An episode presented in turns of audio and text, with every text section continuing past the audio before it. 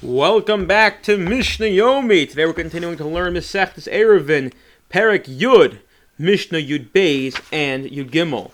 And we are going to be discussing various rabbinic ordinances, various derabbanans, which were waived for the uh, Mishkan, but not waived in the rest of the country. And we say we mean anywhere outside the Mishkan.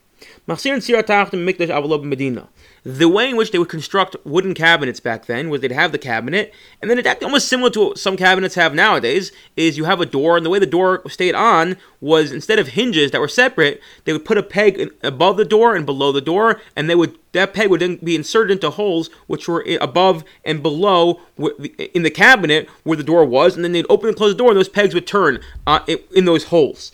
Well, what happens if those pegs get loose? So says our Mishnah that if the bottom peg becomes loose, or excuse me, falls out, you're allowed to still return it to the hole, falls out of the hole, you're still allowed to return the, the door with the peg back to its original hole in the temple, but not in the rest of the country. And the reason for that is as follows: that if the bottom peg comes out, the door is not going to fall off, so it's not it doesn't even look like you're building. You're not building anything. You're just kind of pushing it back into place. Whereas if in the rest of the country we still subject it to a rabbinic decree because it looks like you're fixing and it looks like almost like it's a, it's a makav patish. However, in the in the mikdash, we're not we don't have this concern. However, if, if, if the top one, the upper one fell out, so if the upper one fell out, that means the door is going to pretty much fall off, and therefore returning it brings us to uh, almost a biblical category of building a cabinet of, of, of, of bona, and therefore we even forbid it in the mikdash. Yehuda Omer Halim at mikdash. Yehuda's lenient says no. In the mikdash, one in fact is allowed to um, is allowed to even replace it, replace it, push the top peg back into place because we're talking about a freestanding structure. It ain't binyan v'stir v'kalim. If that's true, so then if the upper one you can fix the mikdash, so then the rest of the country and the rest of the world outside the mikdash you can even fix the bottom one. Now we're going to get to Mishnah. You give one more more malachas. Mikdash. One can put a dressing back onto a wound in the mix of mikdash.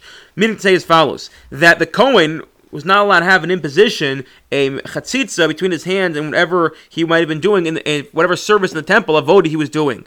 So we require him to remove any bandage he has on his hand. But we're concerned if he removes his band, if he knows he has to remove his bandage and he can't put it back on, so then he's not going to want to remove the bandage, and the, and therefore we say that a Kohen is allowed to put the dressing back on, the bandage back on his wound in the base of Mikdash. Now, what's the problem with applying a bandage? So it's rabbinically, it's rabbinically pro- prohibited because oftentimes you put a bandage on, you end up smearing with ointment, and that smearing is uh, a malach of smoothing, mimareach, and therefore that's not allowed. But the Kohen, um, but the Kohen will be careful, and therefore we we waive the rabbinic decree of putting on the bandage um, lest again he he he won't want to remove it in the first place. In However, if the Kohen never had a bandage on, and then now after the subsequent to the Avodi wants to put one on, so we say you're not allowed to do that. Not here not anywhere else. Kosher Mikdash. Let's say you are playing your uh, your your violin in the base of Mikdash, playing with the beautiful avoda. The Levim are playing, and uh, a string snaps. So you're allowed to tie the two ends of the strings back together, provided that you don't make a kesher kayama, a permanent knot. Love in Medina, but you can't do that in the Medina, the rest of the country, because the uh, we're concerned you're going to make a permanent knot. But in the Mikdash, we don't have we, we waive that concern in order to allow you to continue to play.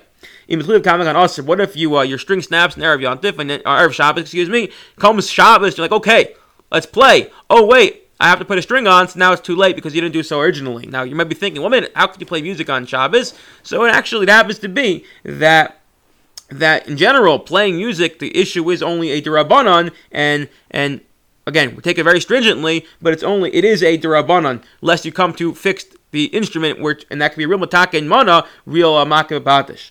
Lastly, if an animal has a wart, so that constitutes a mum, a blemish, and the animal is not uh, able to be brought as a sacrifice.